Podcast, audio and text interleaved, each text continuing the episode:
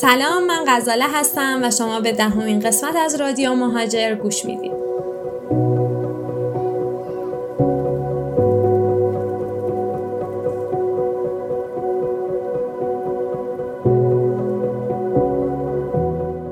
رادیو مهاجر یه منبع اطلاعاتی برای عزیزانی هست که قصد اقامت و یا مهاجرت و یا سفرهای توریستی به خارج از ایران رو دارن. ما تو این پادکست در مورد روش ها قوانین و شرایط ورود به هر کشور براتون توضیح میدیم.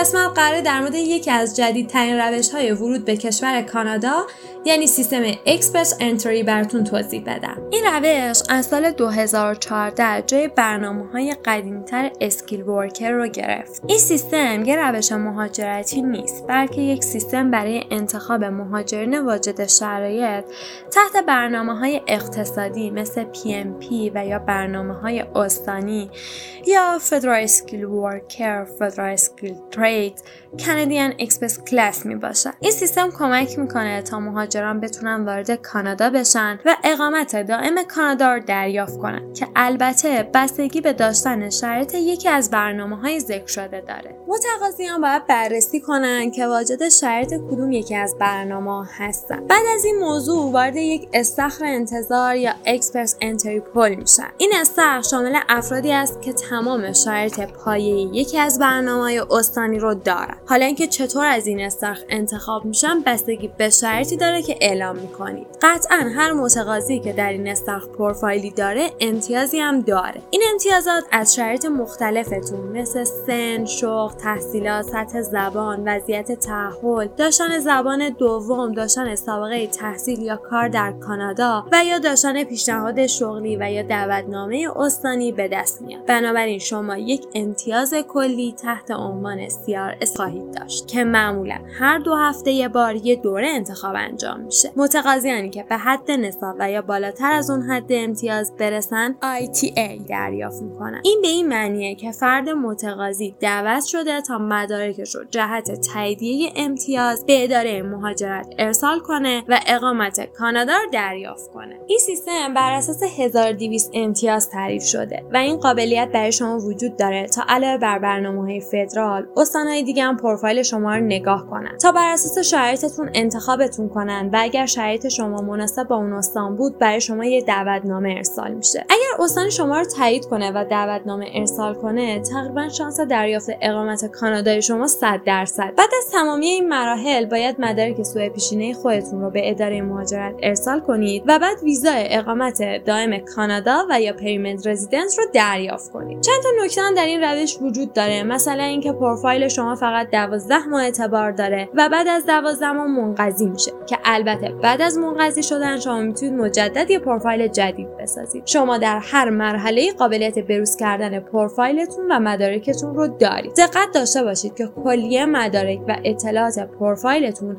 به صورت کاملا صحیح و با صحت کامل انجام بشه. امیدوارم که این اپیزود تونسته باشه کمکتون کنه که اگر قصد دریافت ویزای کانادا رو دارید این سیستم رو خوب شناخته باشید تا بتونید با اطلاعات دقیقتری اقدام کنید.